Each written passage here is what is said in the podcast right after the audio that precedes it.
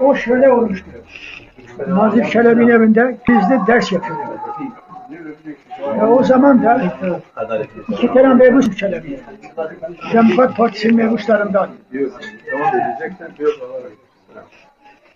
Ve orada öyle bir kitap okudular. Kimin olduğunu bilmiyordum yani. Bilmiyorum diye yani hatırlamıyorum. Ondan sonra arkasından da Risale okudular. Risale okuyunca oradaki mebuslardan biri dedi ya dedi bu kimin eseridir? Öbürüne söyleme, sormadı da bunu sordu. Bu dedi Bediüzzaman Hazretlerinin eseridir. Dedi Dedi ben bununla size bir hatıra anlatayım dedi.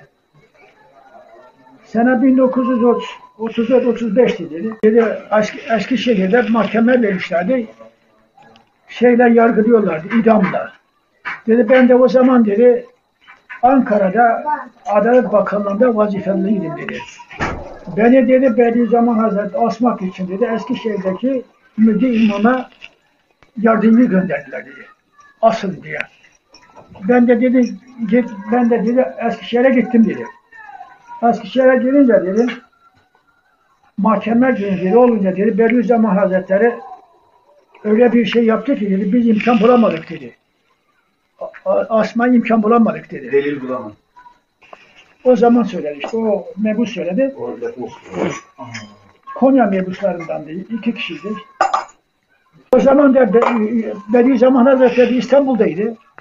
Ona anlatmadık böyle bir eser böyle okunduğunu. Kendisi dedi bir yerde dedi böyle toplu olarak dedi Risale okunduğu zaman dedi başka kitap okumayın dedi. Eğer dedi başka kitap okuyunca Risale okumayın dedi. Böyle söyledi yani.